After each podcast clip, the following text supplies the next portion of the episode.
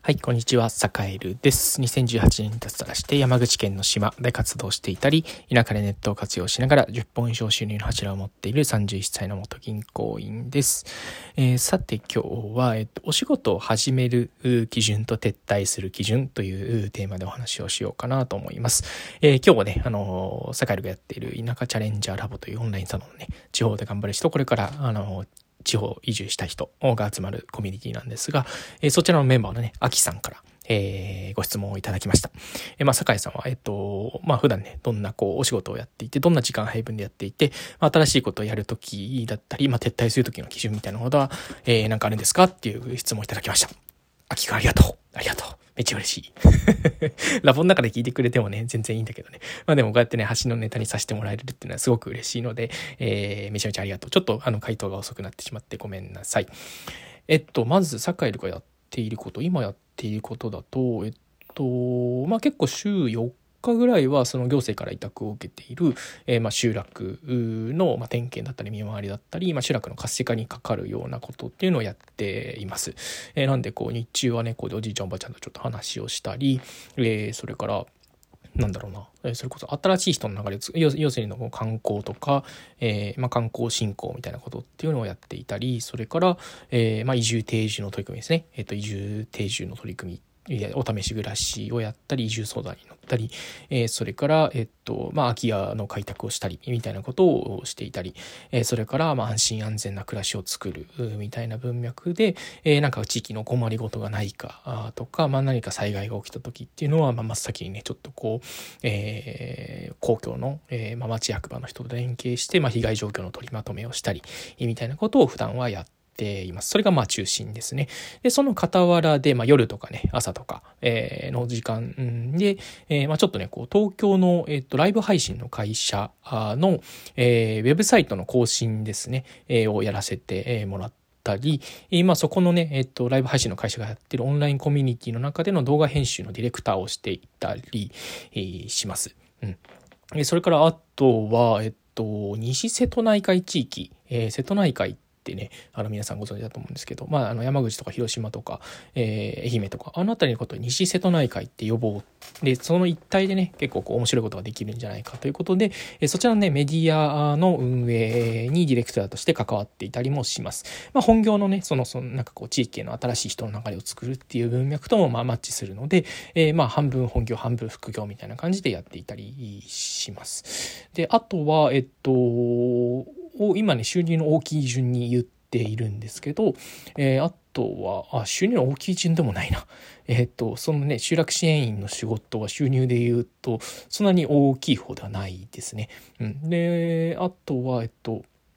なんだろうあ、そうだ。えっと、ツイッターの運用を結構ね、いろんなところから受けてますね。まあ一番あの、なんていうかメインでやってるところは、えっと、なんだろう。えー、まあ友達がやっている、えー、ワインの販売の SNS 運用をやっていますね。まあ、そこそこあの結果が出せているので、まあ、しっかり報酬もいただいて、えー、まあ、SNS マーケティングということで、まあ、実際にね、こう、物をしっかり売って結果で、えお貸しするということをやっていたりします。で、あとは何だろうな。あとはそうだね、オンラインサロンの管理をやって月何万とかいうのもありますし、えー、あとはウェブ、あ、直近だとね、あの、ウェブサイトの制作みたいなものに携わって、えっと、本当にこう、一件、えー、LP1、1LP12 万 ×5 で60万円とかそういうのも、えー、あったりしますね。で、あとは、えっと、オンラインサロンを自分でもやっていたりするので、まあ、地方で頑張る人、これから頑張りたい人のオンラインサロン田舎チャレンジャーラボっていうのをやっています。この質問もね、オンラインサロンメンバーから、えー、いただいたものですね。まあ、ただ、オンラインサロンの方は基本的には、なんていうか、なんていうか、もらったお金、まあ、1人ね、3000円ぐらいのお金を、えっと、まあ、回避としてもいただいてるんですけど、基本的にはそれ以上のお金はみんなに返しているかなというか、まあ、お仕事とかでね、お仕事をお願いさせてもらったりして、えー、まあ、基本的にまあそこで儲けるっていうよりも、えーまあ、まず仲間を見つけてそこで、えー、面白い方ができたらいいなっていうことで、まあ、そこの収入も、えっと、10万円ぐらいになるんですが、えっとうん、基本的にはそれ以上のお金をラボ内に落としてるような、えー、落とせるように頑張ってるっていう感じですね。はい。えー、なんでそういうなんていうかこう地方にこれから行きたいっていうメンバーに、えーと、お仕事をこうねあの触れるようにあの自分自身頑張ってるっていうねあのところもあったりするので、えっと、これからも頑張っていこうかななんていうことを思ったりしています。であとはね講演とかあのコンサルとかも結構ありますね。あそれコンサルもあるわ。あコンサルも SNS のコンサルティングとかも、えー、まあ2ヶ月に2回、えーと、面談をして、えー、で生みたいなとか、えー、あとは、まあ、講演会もね講演会も、えー、なんていうかオンライン講演みたいな形で、えー、1回何万みたいな感じでやってたりしています。うんですね。あ、もうなんか5分ぐらい経っちゃった。えー、その他にもいろいろありますね。あと、まあ、草刈りとかね。草刈り半日、半日、まあ、2、3時間やって1万5000円とか、そういうのも結構、まあ、こまごまとしたところですけどね。あったりしますね。あとは、この冬は肘切りを頑張ろうと思ってますね。肘切りを頑張る。うん。肘切りをやるっていうことはあったりします。であとは多分これからもいろんな仕事がねちょっとあの大きな仕事が一つまた決まりそうかななんていうことがあるので、えー、ちょっとねそれも決まったらあのちょっとこちらのラジオで話していこうかなと思うんですけど、えー、いつ寝てんのっていうふうにね 思われるかもしれないんですがえー、っとねなんで結構めっちゃ働いてますねあとは何だろううーんやっぱり効率化できるところはめちゃめちゃ効率化していたりしますね。あそうだそういう意味で言ったらまあなんだろうブログとか、えっと、ブログのアフィリエイトとかでもまああの最近はね全然ブログ更新してないんであんまりないんですけど、まあ、稼いでる時は月10万ぐらいそれで稼いでいたりしましたね。はい。うん。まあそんなこんなでいろいろやっていますという感じでえー、であとはワークショップか。えっと、今、新型コロナウイルスのね、コロナ渦